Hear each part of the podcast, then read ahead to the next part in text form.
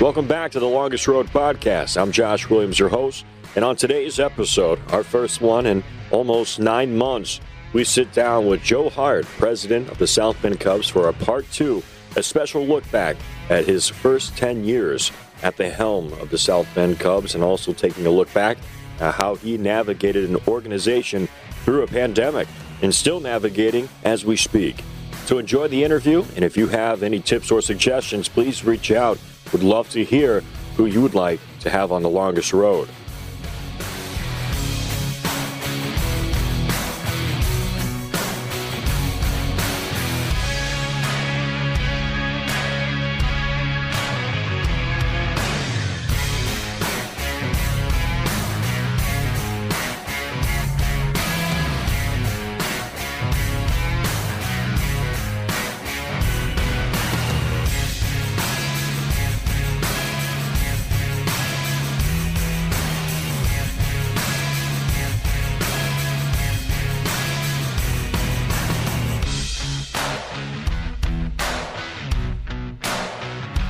Uh, I'm joined today here on the longest road by uh, South Bend Cubs president Joe Hart. Um, it's been actually almost a year since we sat down for the first rendition of uh, this episode of taking a look in depthly at Joe Hart. So let's start back. How have you been? Yeah, I mean, the perfect name to the show, "The Longest Road," because that's that's what it's felt like this summer. Um, you know, it's obviously I'm in good health. My family's been in good health, um, but yeah, it's been a trying summer. You know, much like it has been for anybody. I mean, uh, I'm a diehard baseball guy. It's you know what I do, and uh, not have baseball played at Four Winds Field this past summer with the South Bend Cubs was was certainly a challenge and one that I've never experienced. I've been in the business 26 years and you know, I never thought ever that there would be a season without baseball. Not and in your wildest dreams. No, huh? no, not at all. And uh, so it was a different summer. I mean, it was there were some benefits too. I mean, obviously, I got to see my family a lot more than than normal. Um, but you know, it's uh, it, it, was a very different summer, and and again, you, we just kind of rolled with it and did what we could do, and still did some events, and wanted to be good community partners for the city of South Bend and Michiana. That's outstanding. We have a lot to cover here on this episode.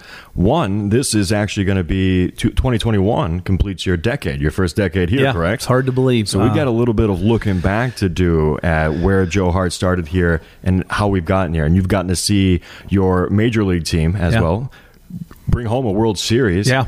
Including you guys here bringing home the Midwest League championship as well. So yeah, it's it's been an amazing run. I mean, I remember pulling into town. Um, you know what was I think it was January 29th of 2012, getting ready for that season. So yeah, this will be you know season 10. I guess maybe season nine with an asterisk since there wasn't one in uh, 2020. But uh, no, it was uh, it- you know I sit back and try to reflect, and I think that's the hardest thing. And you know as I get older now you know, I try to do that more often. Sit back and reflect on what the last nine and a half years has been like. Because, you know, when I first got here, you get here at the end of January, you're less than 90 days away, you're getting ready to start $5 million in renovations, and you got to have that done by opening day.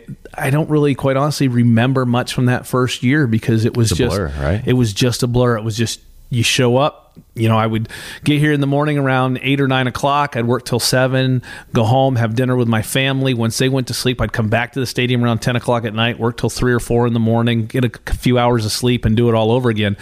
And that's what I remember, but I don't really remember a lot of the highlights uh, of that year. And, you know, and, and now, you know, here we are several seasons later. I really try to sit back and reflect on, you know, you know, I think as as we were talking earlier, you know, the date we had the meeting with, you know, Theo Epstein and Jason McLeod, you know, here in the owner suite, talking about, hey, we think South Bend is perfect place for your affiliation, and you know, then that comes through, which that was a game changer for our organization and also our community. And then the Cubs win the World Series in 16, 19 we win the Midwest League Championship, which hadn't been done since 2005. So, you know, there were a lot of things that happened over this last you know, uh, nine and a half, ten years that aren't things that happen very frequently. You know, I'd been in the business for 25, 26 years. I'd never been with a minor league team where their major league affiliate won a World Series. It's a little more special when you can say it was the Cubs. Absolutely. You know, 108 years, and you get to be a part of that. You know, and then even with the Midwest League Championship, I mean, it had been you know 14 years since the franchise won a championship, and to be a part of that, and you know all the different things, and you know watching the city grow. I mean, when I got to town, I remember you know I'd leave you know, I'd go home at five o'clock, and you know, you'd drive through downtown, and it was it was like a ghost town. And now, you know, take COVID out of it, but before that, downtown was hustling and bustling. You couldn't find parking, and it so downtown has grown, and the city itself is is just been awesome, and it's a lot of great people and a lot of great friends. So, without a doubt, uh, a lot of memories uh, from the first ten years, and I'll make sure the next ten years I sit back and try to enjoy a little bit more of it. You know, you said one thing that, that really sticks out to me growth. Yeah. Speaking of growth, let's talk about how Joe Hart grew Yeah. over the course of this 10 years, right? Yeah. Because there, there were a lot of life moments also that happened for you along the way. So let's talk about what exactly how you grew over the course of that time. Because, I mean, uh, you know, even in, in this age that we are now, we're all still learning and growing. Yeah. And I think in, in sports altogether, we adopt that mentality to never stop learning, Yeah. never stop being coachable. Yeah. So, what about you? Well, I think the biggest thing is, you know, every day is a new opportunity. Um, I think probably the biggest transition or the learning experience for me was managing a staff and changing a culture of an organization. Um, when I got here, you know, there was a staff in place, and um, you know, most of those folks are not here. I think there's only one staff member that's still with the organization. So, No kidding. Yeah, there were some changes that had to be made there, and it was really building a brand new culture of what we wanted and what the expectations were. Whereas in most of my career, I was somewhere where it was already an established relationship, established culture, a successful franchise, and that just wasn't the case when I got here. And then, really, the fun aspect uh, of it is, and, I, and this is the one thing I reflect on the most. My wife and I talk about it still pretty often. I remember when the article came out in the South Bend Tribune that Andrew Berlin bought the ball club, uh, and he was hiring a guy named Joe Hart from Port Charlotte, Florida, running the South or the Charlotte Stone Crabs baseball team. Um, I remember, you know, you always read the comments that people put. You know, You know uh, what we thought? We were like, who the hell is Joe Hart? Exactly. And there were even more comments like, what an idiot. Oh, no How much better are we going to Really? be? Yeah, the guy's moving from Florida to South Bend, Indiana in January. That was the thing. So my No wife way. took it personal. And it was just funny. She's like, how, how are people writing this? They don't know you. And I'm like, that's just what it is. And, you know, I get it. People are thinking, the South Bend franchise at that point in time, there was no there was no excitement around it. It people really looked at it as unfortunately, yeah, it was something that happened, but nobody cared. So I could see how people are like, why is this guy moving from Florida to come to South Bend to run a team that nobody cares about? Um, but for me, I, that was a challenge. You know, I'm a baseball guy, and you know, I went back and looked at the history. I saw that the team used to draw 250,000 people plus. Um, so to me, I knew my thought and anticipation coming into this is the franchise it was fundamentally broken. Um, the culture wasn't there. The customer service wasn't there. You know, it's not like South Bend's population decreased by 50%, and Right. that's why the Right. attendance dropped. So it was an excitement, and I took it on as a challenge. And, I, you know, I got the best owner in baseball, in Andrew Berlin. He's been phenomenal along the way. Um, you know, for him, he's put his money where his mouth is. He said, I'm going to invest in the facility, which he's done. That's why it looks entirely different today. He's built apartments. Um, so, you know, I had a great owner. It doesn't certainly happen without him. But, you know, those are some of the things I do reflect back on. So now I take a lot of pride in, you know, when I stop somewhere wearing a South Bend Cubs polo and people are like, hey, you know, great season last year. You won the championship. Or, hey, I see you guys have won five in a row. People now take notice in this franchise again. And to me, that's where the excitement is. This is not just a South Bend club anymore. It really is a regional draw. You know, we were actually. Um, putting together some numbers the other day, just kind of looking at our ticket demographics. And, you know, 49% of our fan base comes from St. Joe County. 51% comes from outside St. Joe County. No kidding. And when I got here, my guess it was probably 85, 90% St. Joe County, and the rest was outside. But I mean, think about 51% are coming from outside of St. Joe County. That is incredible. Yeah. And, you know, a lot of that, obviously, no doubt, is the Cubs affiliation. I mean, I think of our uh, tenants, 3% are people that come from Illinois, and that's obviously the Cubs factor. People want to see the up and coming players. Um, but at the end of the day, I mean, 49% come from this county, but it just shows the attraction of outside uh, of just South Bend. It's not just a South Bend thing anymore. Where would you say, and I'm probably putting you on the spot with this, but where would you say outside market wise, where, what's the best county, or where are you guys drawing the Probably- most from? Elkhart County. Yeah, Elkhart County a, they does don't have a lot of baseball there. No, right? no. Elkhart County does well. Um, you know, Laporte County does well. Um, I think that Kosciusko County did very well for us, which for us is kind of exciting because that's kind of the middle ground between us and our arch nemesis, the Fort Wayne Tin Caps. So anytime we can get the folks from Warsaw and and Kosciusko County to come here, we consider that a win. Um, but no, it was just exciting to see that, and uh, about 17% of the fan base is coming from Michigan, which obviously you know you say Michigan, people are thinking they're driving miles and miles and hours away. I get it; it's just a couple miles up the road, but still 17% of our fan base is coming from you know Michigan or the Michigan counties around us. So it has let us know that we've done a good job getting the word out about what we are as an organization, and it lets people know. It lets us know that people enjoy coming out to the ballpark. I mean as much as I'm a baseball guy, I'll say it, you know, to the day that I die is we're more than just about baseball. We're selling experiences and our goal is to be number 1 in making memories cuz at the end of the day that's what it's about. People want to come out and have a I good time that. with their family. You know, yeah, it's nice when we win, don't get me wrong, but you know, 5 years from now, people don't remember the score of the game that they were at, but they remember running the bases with their son or daughter or grandson or granddaughter. Absolutely. That's what people remember. Um, you know, and that's for me what what I enjoy doing, and that's why I like working at the minor league level. So it would be safe to say that, um, and you know, the longest road, and part of the whole reason for this podcast is to take folks who have, you know, see, been in your position right there and have traveled this adversity through the road that they're on, and um, over the ten years, you had all of the adversity Yeah. literally in your face. Yeah, it was it was there. You know, you get here to a franchise. It's you know um, just I don't want to say they didn't care, but it they just didn't appreciate what they had i guess or it's just it became stale and and i guess yeah maybe at the end of the day people didn't care anymore they'd go to maybe one game a year and that was it um, you know so, So, what what made you and, and this is going to be very black and white, but what made you care so much? What Um, bought you? What sold you on this city, on this town, on this vision? Even when it was the Arizona Yeah, I, I think it was just the opportunity. I had worked for mature franchises. I had the opportunity to do a complete startup in Port Charlotte, Florida, and then here the opportunity to take something that was once a crown jewel of the community and really just trying to rub the dust off it and bring the shine back to it is really what was the motiva- motivation for me. And then you get here and you meet people in the community that there were so many people when I first got here, you know, that would be like, "Hey, come with me to this meet. Let me introduce you to so and so." So there were so many people that were so gracious that didn't need to be, um, and that was unbelievable to me. That was unbelievable to me. And then it just then it became personal. It's like now I want to succeed for this community for the way they supported us and you know that's why they you know every year it's like i'm i'm going all in because this community has given so much to me uh, from a work standpoint but also more from a personal and, and family standpoint and that's and that's what i truly enjoy and you know every year that's what we set our minds out to do is how do we get bigger how do we get better um, and provide the best experience possible We're talking with Joe Hart, president of the South Bend Cubs, here on the Longest Road podcast. We're going to take a quick break, but when we come back, we have more of this interview with Joe Hart. And in fact, folks, we are at Four Winds Field, sitting inside the owner's suite with Joe Hart.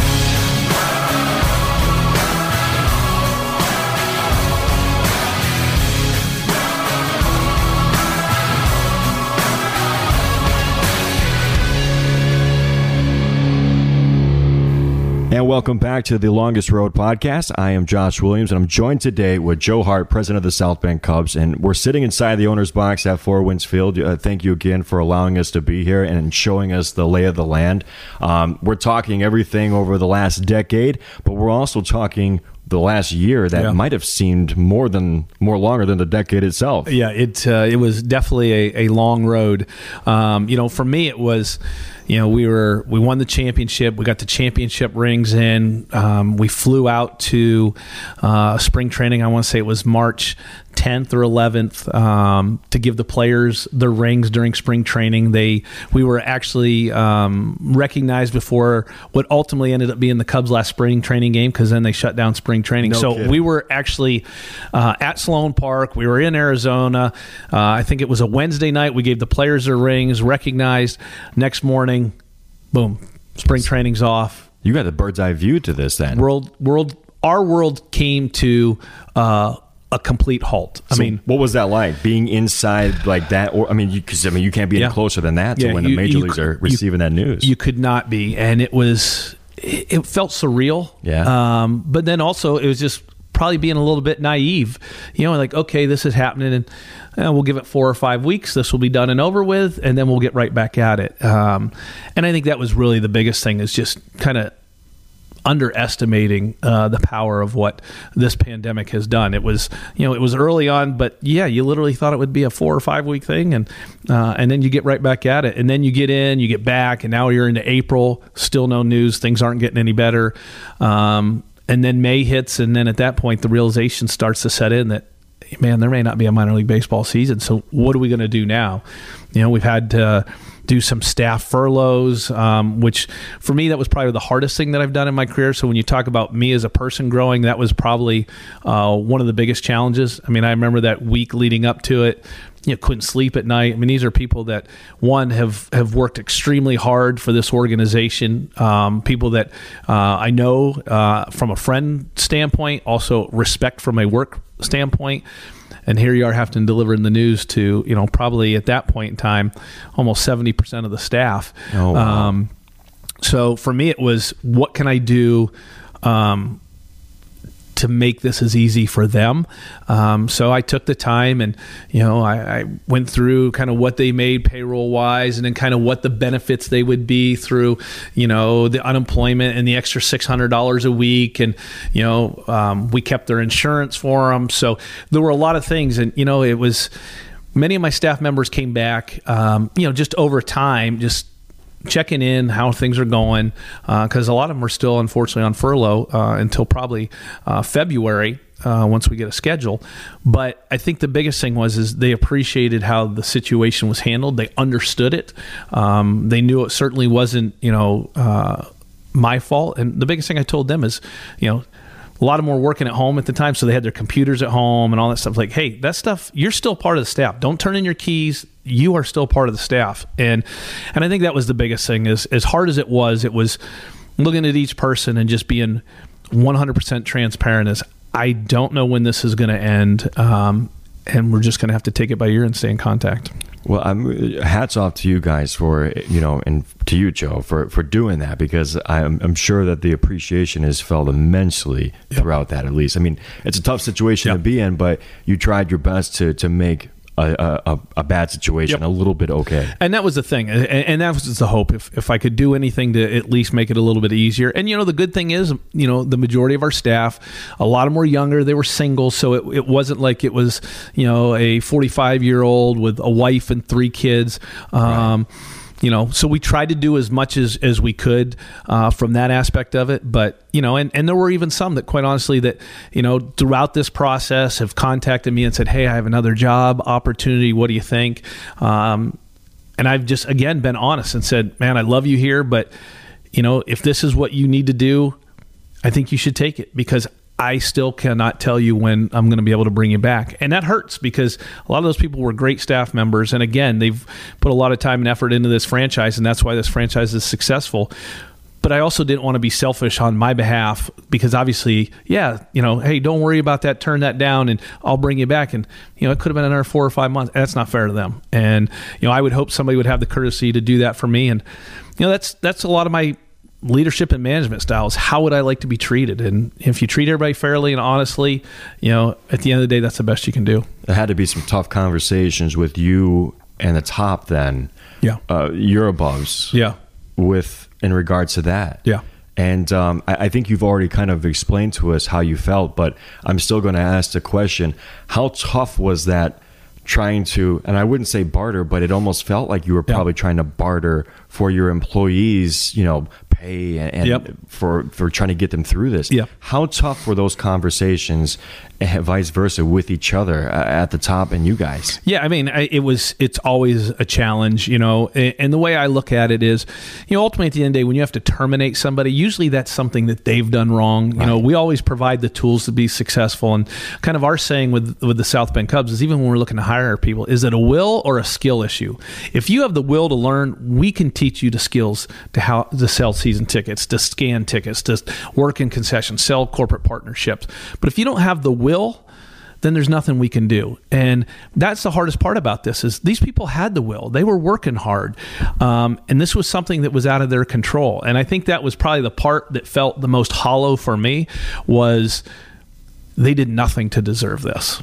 Um, but where they made it easier at the end is they recognized that this wasn't something that we created either. And, you know, and when you started to see major league franchises furloughing people, then at that point, I think you know you didn't like it but you, you understood it. At the end of the day you, you're a business and our goal is to be here uh, for many many years. And you know i'm hoping to be able to bring as many of those staff members back uh, that i can. And heck there are some of those out there that maybe even took other jobs that you know i'll certainly reach out and say hey are you happy where you are? If you are great. But if you're interested in coming back you know you're welcome here. So you know hopefully in the next you know 30 to 60 days we'll have a good clear picture of where that'll all shake out and, and we'll go from there. But yeah that was i think the day was it was friday i think may 24th or april 24th it was friday april 24th i won't that week was the longest week of my life. Just kind of the dread and the anticipation of doing it. Um it was long it was long And that's kind of where I want to go back to a little bit and at least circle the wagons on it. I know you you you probably almost at this point have to just want to uh, let it go out of your mind and forget it ever happened, but let's go back and talk about that day. That day, that week where the world turned upside down, you know, you were telling us about that you were in um is it Florida? Or- Arizona. Arizona. Yeah. You guys are getting the rings. You guys get told. You guys are flying back home. Are you guys quarantining at that point? Like what what happened? Like give me give me the rundown it- from when you left Arizona to get back here. you go from the high of highs and having these rings and passing them out to the players um, to that night going back to the hotel seeing everything on the news the nba just canceled um, now you're waiting well if the nba did it you know baseball's not far behind Right. we wake up the next morning which is the day we were flying back home um, major league baseball just postpones all of spring training indefinitely and now we're flying back home. Uh, it was still so new that you know you didn't know like how contagious it was. I mean, you didn't really think about the quarantining part. At least getting back home, Right. But then you get home, and now you're like, uh, okay, you know, we got to stay safe as a family because it was so unknown that people just didn't know anything at that point and you know you're like well we stock up on groceries when you get back it was just it was so surreal and you know you're not you don't read about that in a textbook Right. you know there was nothing i went to college for that said hey this is what you do in the middle of a pandemic and and it was just one you had to be extremely flexible and you had to be able the key word of 2020 and i think pretty much anybody will say this is flexibility and being able to pivot Yes, And, sir. you know we weren't able to really start pivoting until i think it was mid to late may when some of the restrictions were lifted and you could start doing events uh, of 100 people or less. Um, again we're in a huge ballpark but we thought well let's open up the tiki hut uh, on a friday night. We'll sell tickets. We'll uh, give people an opportunity to socialize uh, but do it uh, from a distance and safe standpoint but still be able to experience the ballpark. Um, sold out of tickets within 15 minutes Wow. we ended up doing four consecutive Fridays of that, and people, again, it was weird because people were like, "Hey, thank you for doing this. We missed the ballpark." You know, it was outdoors, so that was made people feel more comfortable, and you know, there's plenty of room out here for people could socialize and and you know it was weird because during that time frame we furloughed a bunch of people. So the rest of us that were on staff was you know i was a waiter. I'd never been a waiter before. Um, i apologized to every table i had as soon as i walked up. I'm like i promise you this i'll do my best but this is not my day job. Um, and I think it was one of the things. The fans saw the front office staff doing anything they could to still provide a little bit of excitement and of an experience for people at Four Winds Field. But then they also saw that, you know, us as, a, as an industry and as an organization was doing anything we could to try to generate any revenue we could to help us through the summer as well. Summertime, I mean, we're we're an off season business, or, or I mean, we're a seasonal business, and the summertime's it. When you shut all that down, there's not a whole lot of there's more going out than going in. I, I can assuredly assure you that, but. So was it pretty tough then? And we'll get to this part where we'll talk about the decision to turn, you know, the South Bend Cubs, at least in this facility, into a taxi location for Yep. the Chicago Cubs. But uh, was- did that make it tough then, watching those players in the summertime out there on, Yeah. on your field? Yeah, you're it was- Man, we could be making so much money right Oh now. yeah, it was it was great. You know, when we get announced as a uh, alternate site, and you know, at the start of it, they thought, well, maybe you know, a month or two in, you'll be able to have some uh, fans come out and watch some of that stuff. We just didn't know, and then ultimately, unfortunately, it never changed to the point where we could do it. Um, but yeah, it was hard because there were days, you know, you have Kris Bryant here, Albert Almora here, and you know, us as a minor league team, when a major league guy gets hurt and they come down and do a rehab, those are our best days of the year. Now here I am, I have Kris Bryant in my ballpark, and I can't tell anybody that he's even here because there was the fear that people would kind of disregard the safety protocol and still come out and try to get his autograph. So we couldn't even tell anybody that he was here until after he had left. So I gotta ask, and um, I hate to use a uh, a youngin's term or young person's term, but did you fangirl at all over uh, Kris Bryant being on your field there? I mean, yeah, I'd be summer? walking on the concourse and I see him step into the batter's box, and I would stop. And I'm like, man, I got to watch a little bit of this. What And was that like? Oh it my was, It was so cool. It was so cool. I mean, it's you know, it was different in years past. You know, like when you Darvish was here for a rehab, and you know, Jason Heyward and Dexter Sure, Fowler. sure. Um, Those There's- are some folks out. yeah, yeah, absolutely. But it's like here we are. We got Kris Bryant here, and even even Albert Almora running around. You know, it was just.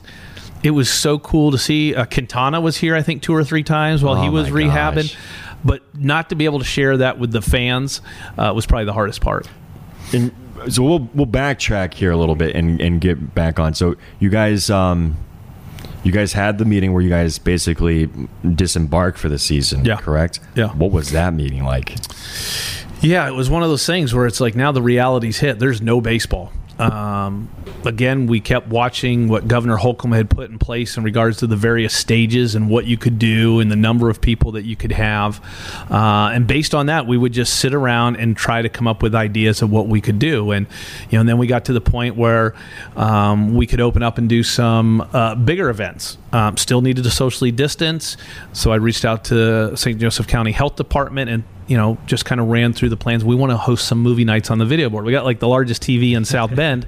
Um, we have this huge space. We got the grass. We have the seating bowl that people could clearly spread out. Um, and we were able to do up to 1,500 people. And Wow. the first three of them we did, um, we were in that 13 to 1,400 range. And people felt safe and comfortable. And again, people were thanking you for doing these events, which um, was nice that people certainly appreciated it. And they thanked us that they felt safe. You know, we had hand sanitizer everywhere. You had masks at the gate for people that needed them. I mean, it was it was really a unique thing. And you know, we tried to replicate as much of what a normal Friday night would be. You know, following the movie, the kids got to run the bases. We did fireworks shows after those uh, as How well. So um, it was still a great way to connect with the community because unfortunately there were minor, a lot of minor league baseball teams out there that really just shut their doors and did no events whatsoever.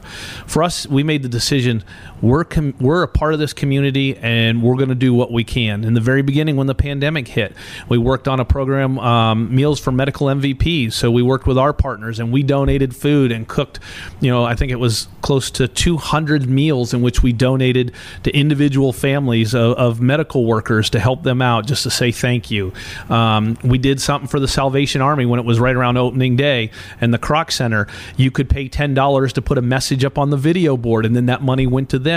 Um, you know, so there were many things that we tried to do to keep active and stay uh, relevant during the summer, but also we used a lot of those ways to help other organizations that were strugg- struggling. We did a craft beer event um, for 500 people that the money went to help benefit junior achievement, and so that was the fun thing is still being able to give back to other organizations. It was not just about the South Bend Cubs; it was about we're a community asset and even in the middle of a pandemic, we're going to do what we can to let the community know we're here and we're here to help. And, and and that was the other cool thing. And then the final movie night, we partnered with Ronald McDonald House Charities, um, and we did the movie Hocus Pocus, and it was amazing because I think that night it was 42 degrees, and we still had 800 people out here. it was a big turnout, yeah. Yeah, it was a big turnout for 42 degrees, um, but it helped them raise money for the Ronald McDonald House here in uh, in Michiana. So it, for us, it wasn't again, it wasn't just about us. It was looking for ways that we can help other organizations that were hurting in our community. And that seems like the general consensus of a lot of businesses, let alone sports franchises, where how can we help our community throughout this process? And it seems like you did just that yeah. with the movie night. I know we talked a little bit, and again, I'm getting ahead of myself here, but we talked a little bit about maybe some future ideas here. And movie nights seem like that's going to be maybe something that if you know we get into the summertime and we're still looming around in a pandemic is that something that the folks maybe can look forward to yeah, uh, absolutely. And even if the pandemic is over and baseball season's going on, we're still going to do some movie nights because oh, people enjoyed it. It was funny. It's one of those things we were talking around in the office, like, what is wrong with it? Why haven't we done this in the past? And it's kind of one of those things you're forced to adapt. I mean, a 70 game summer baseball season is a long time. It's hard on the staff when yeah. you're here 13, 14 hours a day that quite honestly, it was hard to get staff to come in on a on a night off on a weekend to do a movie night, but they've been successful. So that's something we plan on continuing into 2021, pandemic or no pandemic. That is awesome. We're talking with Joe Hart here on the Longest Road podcast. We're going to take a quick break. When we come back, we'll have much more of this interview here on the Longest Road podcast.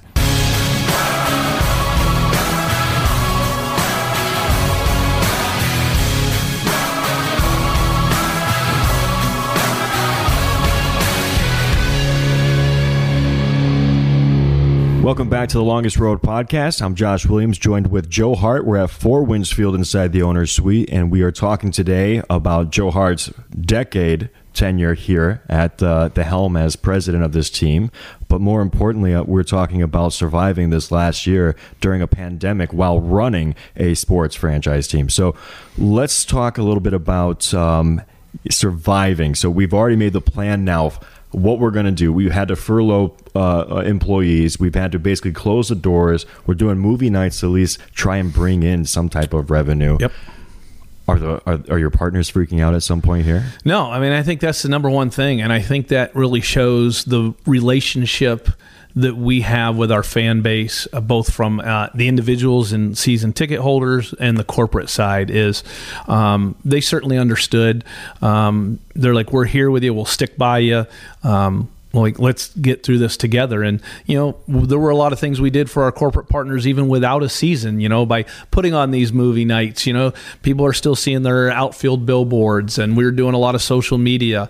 Um, but that, i think that's the number one thing i can't say enough is as much as we are reaching out to show the community we are here for them the community did the exact same thing showing us that they were here for us. And and i think that's when you know you have a good partnership uh, and a good relationship with your business community and your fan base is you know when you got people there looking out and willing to help you as much as you're willing to help them so it's good to have the partners there that that at least showed support because I'm sure initial thought right you have to be almost freaking out a little bit yep. in the back mind but them coming forward and say hey yeah yeah. We're in this together. We are in it together. We work through it together. We're flexible together, uh, and I, I, think that was the that was the number one thing. And you know, we have a lot of partners. I mean, again, you know, people like to look to us as an organization for our success, and and I look outward is it's the fans that come out here that makes it successful it's the business community that supports us that makes us successful we're just kind of the i guess the operators of of the train that help pull the pieces together but they're the ones that provide the energy. They're the ones that help provide uh, financial support and promotion of the ball club that ultimately drives us. And you know, and I'm more than happy to be, I guess, the conductor of the train, and, and, and I love it. And you know, there's not a day I don't go to work where I don't think about one, how lucky I am to be in South Bend, but two, how lucky I am to be able to run the South Bend Cubs organization. You know, speaking of running, and and folks may not be very familiar with what uh, a president of an organization like this does. But how involved in these conversations with you know people in the in the community, whether they be uh, accounts for you guys, um, partners in this. Um, how involved are you directly in those conversations uh, with these folks and reassuring them at that point? Because I mean, a lot of folks in South Bend they hear of Andrew Berlin and they Yep. hear of Joe Hart, so there's some always a little bit of who does what. Yep. You want Yep. to maybe elaborate just a little bit on that? Yeah, I think the the number one thing for me is um, I'm I'm hands on uh, in regards to kind of everything that happens out here. Um, the one thing I'll tell people because I think this is probably the biggest misconception. People are like, "Oh, you're the president of the baseball team." Well, do you do like what Theo does? He's the president of the Cubs. No, very different. very very different. Uh, I'm. I'm basically on the business side of the operations. We here in South Bend, we don't have any control of what players we get or what guys play. Um, you know, they go out and sign people, release people. We have nothing to do with that. So what I like to say is anything between the white lines is all handled by the Chicago Cubs. Anything outside the white lines is what I deal with. Uh, and I am. I, I go to a ton of speaking engagements. You know, I'll go to Rotary clubs, Kiwanis clubs. You know, I'll do that within a 60, 70 mile radius of South Bend. Um, basically, if somebody wants to hear about baseball, I'll be there. Just ask and I'm, and I'm there. And I think that's the thing I probably enjoy the most about my job is you know, it, you're not stuck behind a desk um, all day, every day. I am out meeting people in the community, and the way I also like to picture is one, I played baseball. I love baseball, so it's a, it's a truly a passion of mine. But anybody you talk to is, even though they may not like baseball themselves, they have a son or daughter that played. They have grandson or granddaughter that played. So you're always finding some way to connect with people. Right. Um, and really, the thing I take the most joy in is there was actually a guy. Um, I was at the store the other day, and he's, you know, we got talking about where I worked. And I told him I work for the South Bend Cubs, and he goes, "I love going out to that place." And he goes, "But I must admit, I'm not a baseball fan." And that right there is the environment we're trying to create, because you don't have to be a baseball fan to enjoy a couple hours at Four Winds Field. How And big to- was the smile on Oh, it was face? huge. You couldn't see it because I had my mask on, um, but it was huge. And you know, he's like, I don't like baseball, but I, I just get that sense of comfort, and you know, it's safe, and I get good food when I go there. And he goes, I'll watch a little bit of baseball. He goes, but I'm there more to socialize and just kind of hang out and enjoy the nice weather, and that's probably the biggest thing. And I think a lot of teams out there, and I think Major League Baseball has this problem. I think they make it so much about the game of baseball that they're losing the the people that are not diehard fans. Whereas for us, we got something for everybody. You can hang out at the tiki hut. The kids can play in the inflatables or the splash pad. You can take some swings in the batting cages. There are so many things. I mean, if I get a complaint now, it's usually from somebody going, "Man, I can't watch any of the game because my kids are running around wanting to do, you know, the fun zone or the splash pad." And you know, and I'm like, you know, those are the complaints that I'll certainly take because now it's not there's nothing to do because when I moved here, my kids were probably one and two and a half at the time.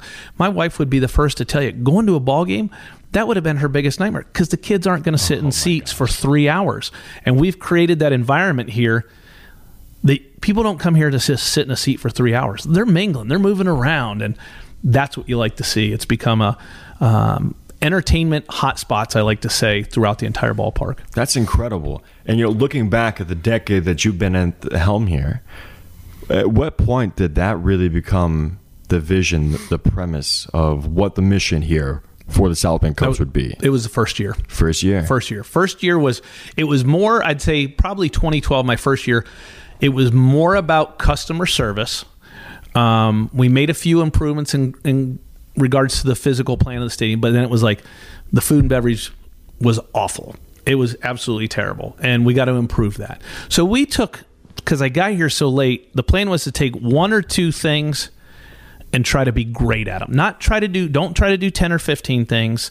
You know, what's that saying? What's the easiest way to eat an elephant? One bite at a time. I say that all the time. I love that. We had an elephant here to attack, and the only way to do it was to do it one bite at a time. Oh and that's what we did. And, you know, in 2011, the last year in the old ownership, they drew 112,000 people. 2012, my first year here, we drew 189,000 people. And then we just kept going up from there. Um, with our largest, I think it was 2017 or 18, we drew 354,000 people. So, Wow. um, but again, it was it was that meticulous way of approaching it. Every year, we looked for one or two things to improve and build upon. Not not a hundred because you can't do it. You can't you can't do it, and that's where the staff comes in. Um, everybody has a great idea, but if you don't have anybody to implement it, it just dies as a great idea. So So we are now at the point where we are surviving summer. We're heading to the conclusion of summer into fall time. Has anything changed for you guys on that front? Is there hope? I mean, again, pandemic is ravaging at this point, but I mean, is there hope for you guys at that point? Is there a light at the end of the tunnel that you know Major League Baseball or minor league baseball has you know presented to say, okay, we can survive this if we do X, Y, and Z. Yeah, absolutely. There's a ton of excitement, ton of hope. Um, everything we're hearing at this point now is that there will be a season. You know, obviously, um, you know, there's still a couple months to go, but with the vaccines rolling out, that gives optimism. Um, you know, I realistically thinking, I think our season will probably start first week of May, second week of May, and go later into September versus starting into April, just to give more time for the vaccines to get out. Which how now having been in the Midwest for nine and a half years. I can count numerous games in April that we were playing with snow. So if I can start that first week or second week of May, and I can play later into to September, I am more than happy with that. Um, because really for us, June 1st is kind of when it really kicks off, anyways, for us. Um, but I think baseball's being prudent in that aspect of don't put a schedule saying we're going to start on April 1st or April 2nd because it's not really realistic. Right. Um, let's wait a little bit longer. And I think they want to split up um, spring training at the big league level. I want, from what we've heard, they want the major league and AAA guys to start normal time. Uh, them leave um, for the regular Major League Baseball season, and then the minor league guys come in. They don't want 200 plus guys there at the same time. So the minor league guys normally report right around March 3rd or 4th. Maybe now they report around April 3rd or 4th, have their four weeks of spring training, and then we start first, second week. So everyone pretty much gets pushed back a yeah. month. Yeah, absolutely. Which is, and, yeah, there's nothing wrong with that, right? I would much rather have it that way and, and be safe, and, and then let's go from there. We're talking with Joe Hart here on the Longest Road podcast. We're going to take another break. When we come back, we're going to talk about some of the changes that have happened over the recent, uh, well, longest off season that you guys have had. Um, but moving on up to the east side they go.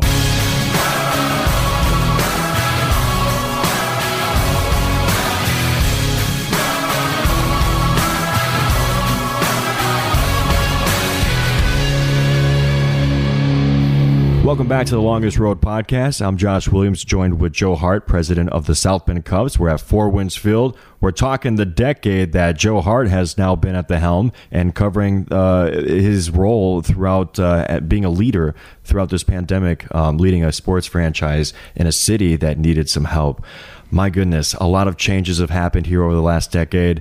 Um, we've been talking about it throughout this interview so far, and um, more changes have happened on the cusp of even more changes. Yeah. So let's talk about that. You guys are moving on up in the world. Yeah, absolutely. Major League Baseball over this last year is is doing some restructuring, and they're actually going to absorb the minor leagues and will operate us now. Um, our operating body, Minor League Baseball, which was headquarters in St. Pete, is going away, and we're going to be absorbed by Major League Baseball. And as part of that, there were 160 minor league baseball teams that had a major league affiliate.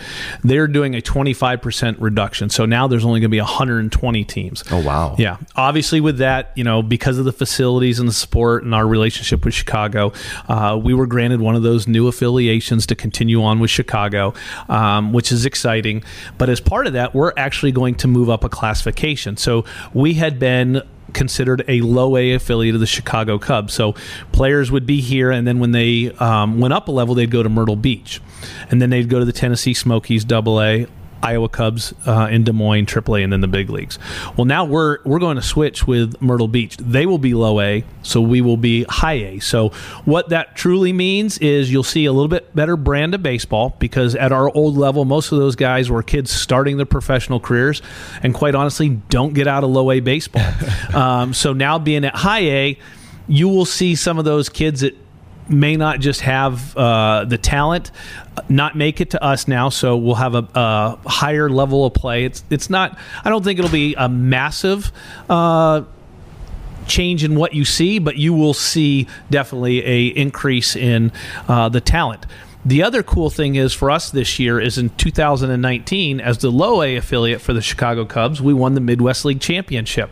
And without a 2020 season, those guys didn't have the opportunity to advance. So they will be advancing this year, and most of them should be coming back to South Bend for an opportunity to repeat as Midwest League champions, just at a higher level. So we're excited about that, and uh, you know, hopefully we can be the 2021 Midwest League champions. I know you said uh, starting off with that you, you don't have a lot to do with the players that are on there, and little to none, in fact. But does it excite you a little bit that you get to have some familiar faces and names Yeah. back in the ballpark that may or may not have been part of a special championship trophy sitting in your lobby? Oh yeah, absolutely. And I think that was one of the cool things this summer being an alternate site. A lot of those guys that were here were guys that played here over the last five years. Adbert Alzolay, Miguel Amaya, Brennen Davis. Um, those were guys. Brailyn Marquez. Those were guys that had played with us over the years. That now they're coming back, and I think that's why part of the reason that was so successful is they had familiarity with us. They knew the ballpark and the facilities. So yeah, to have some of those guys back to help us try to retain the championship is going to be pretty special. That's incredible. Yeah. That's incredible. So let's start looking forward a little bit more. We're in the present day here, 2021. Yeah. You had a good holiday, I'm assuming, yeah. I did. It was a great holiday. It was a chance to kind of get away, um, kind of turn off the brain a little bit, kind of recharge the batteries to get ready. Um, you know, here we are, beginning of January. You know, we still don't have a lot of things finalized yet. That'll be happening over the next two to three weeks. But you know, you come back recharged. You know, you got excitement. You know, knowing that you know at this point there's going to be a season, so that's good. And you know, holidays were good and quick, but here we are, 2021, and you know, let's get going. We got the countdown going already. Assuming we start on May 1st, we're 114 days away from opening day. Um, if we start a little bit later, that'll give us a little bit more time. But in our mind, the countdown, the clock is already going. So You're fired up, Joe. We are we are fired up. We are ready right to go. We are ready to go. You wish this baseball was starting today. Yeah. Oh, So- absolutely. As we get ready to wrap this interview up, let's, uh, and I know I didn't even put this one on you yet, so let's talk about your top five moments over the last decade. Hmm. I mean, I feel like that's a, a fitting way to maybe branch this out and end, and maybe we'll say hello to a part three later on. I Yeah. don't know, but yeah, absolutely. The first, the number one, or one of the top five was opening day 2012. okay. Um, is your first. My very first opening day in South Bend. You know, here we are, less than 90 days from when I got here to starting. And I remember it was one of those things, we were coming out different. Um, the full time staff, we wore tuxedos. No, you Uh, we wore tuxedos. You're That's lying. that's how we greeted people. It was like You got pictures in the office here somewhere. We might have to show the somewhere. I don't know if we have any frame. We probably didn't. Um, You might have to find it and you know fax that over yeah, so we can post it. absolutely. So we wore tuxedos, and the ladies wore uh, basically ball gown dresses, and it was one of those things. uh, kind of the the mindset is we're we're here to be serious, but we're still here to have fun, and we did it kind of like it was a movie premiere. we rolled out it. the red carpet. Um, can't tell you if we won that game or not. I don't have the slightest idea. Um, I don't even remember what the weather was like. I remember it was it was okay and it was decent, but I remember that's the first one is just kicking that one off. Um, the next thing was probably uh, Andrew Velazquez when we were with the Silverhawks. He was a shortstop for us. He set a record. I want to say it was something like 58 consecutive days, games in a row with getting on base. wow. He broke Kevin Millar's record, the guy that was on Intentional Talk with MLB Network. Um, and so that was kind of exciting to have. And actually, I remember I took him to one of the TV stations, and uh, Andrew was on uh, Intentional Talk talking about that with Kevin Millar. So that was that was cool pretty was cool. that? Good to see that Yeah, right that there. was that was cool. Um, and then I think the next one was, um, while it wasn't specific here to the ballpark, it was the night the Cubs won the World Series. Um, that was that was phenomenal. Number four. Um, and these aren't necessarily in the exact order, but when we became a Cubs affiliate, so 2015's opening day, it poured all day long. There were tornado warnings all over. We had Theo Epstein was scheduled to come over and throw out the first pitch. Um, at about four o'clock in the afternoon, clouds disappeared, sun came out. Not a cloud in the sky. It was you couldn't ask for a better day, especially since they were calling. kidding. it was What? raining all day. It was awesome. It was kind of like, you know, uh, somebody was looking down on us, and the in the in the skies came out with sunshine. It was awesome. Uh, and then the last one is. Uh, the 2019 Midwest League Championship. I mean, being in Clinton, Iowa, um, when Cole Roederer caught that ball in center field to end the game was was just awesome. It was just phenomenal. If you can describe that feeling into one word, what, what would what would that word be? Ooh, And you um, can't use awesome. Yeah, no. Um, rewarding. I like it. you know um, very rewarding and it's weird and it's probably it's a little different for me to say because obviously it was rewarding in the sense that you know i wasn't out i didn't hit a single pitch i didn't throw a single ball but just to have to see where the the whole organization has come over time and to know like maybe what we're doing and getting the fans out to the ballpark providing the great facilities you know maybe we play 1% in a role of helping these kids develop to be their best to compete and win. And you know, maybe that's not the case, but for us that's how we think is we're partners with these players. You know, they're not our employees, but we're in this together. When they're successful, we're successful. And if we're not doing our job and providing them the things they need, they can't be successful. So, um, rewarding would be the word I used. I believe this is why you're two time executive of the year, correct? Yeah, actually, once in the Florida State League, and now, uh, yeah, I won it. God, it was a couple years ago here in the Midwest League. So, again, that's humbling to be um, picked by your your colleagues in your league, and you know, again, it's And not just at the same location either. This is two, Two different separate places. places, Yeah. that are world apart, as you were explaining to me. Yeah, yeah, so very much hats so. off to you. Thank you. Is there anything as we close out that you want to say to the fans out there, um, anyone that supports the South Bend Cubs? Uh, you know, folks, we'll be hearing this. This is you know going to be released in Yeah. this month, so Yeah. it's January. They got a little bit to go to hold on till baseball. Yep, I think I got five words, and that's thank you. We appreciate you because at the end of the day, that's what I do it for. It's I get no better joy than when I watch a family leave at the end of the night. You know, kids high five at the gate because we won. Um, parents are happy because their kids are happy. Again, number one in making memories. That's what we go for. Um, and you know I, i've been in other markets where you know you do okay and you have some support but man there's nothing better than the fans of michiana and the way they come out and you, you literally get to know them they put their heart and soul in this too and and i think that's that's fun because they care. And i and that's the way as long as i'm here that's the way this organization will always always be run. So for the little boy that grew up in uh, upstate PA, not too far outside of, of Williamsport, Pennsylvania, what do you think that little boy would say to, to this man now? Or what would you say to that little boy there? I know that's a, that's a deep one. Yeah, That's it is a deep one. You know, I was from a town of 1,900 people, one red light in town. You know, my graduating class was 72 people. Um, I think if I look back on it now, I think what I would tell that kid is um, set your sights to the moon, man. There's nothing that can stop you. I mean, I never thought I'd be doing this and 26 years into baseball and running running a team and associated with the Chicago Cubs. Um, but I think the biggest thing I would say is, you know, also um, just treat people the way you want to be treated. I mean, it's you know they say it's the it's the old ancient rule. Just treat those how you want to be treated, and unfortunately, you don't see enough of that. Um, and the way I view it, it doesn't cost anything. It's just giving of yourself, and I think that's the number one thing. But yeah, I, I look back at you know I, I try to think of me as a ten year old in that little town, you know, and and it's weird because a lot of kids I graduated with are still in that town. It was very much blue collar factory, um, and they never got out. And you know, for me, it was I, I wanted to try to experience things, and I've been able to do that.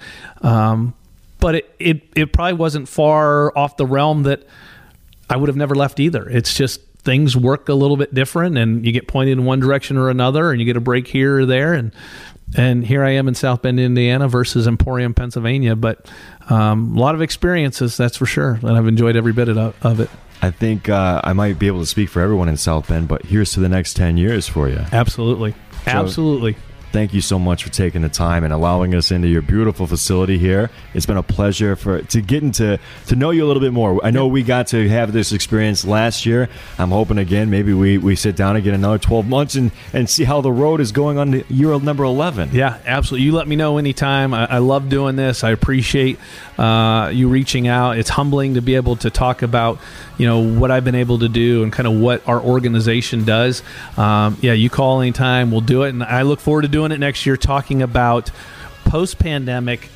Hopefully, 2021 champions again, and but if nothing else, just as long as we're talking some baseball. Oh, I love it. Joe, thanks again. Thank you. You've been listening to The Longest Road by Josh Williams on podcast by Federated Media. Thank you for listening, and I'll see you down the longest road. Podcasts by Federated Media. Podcasts by Federated Media.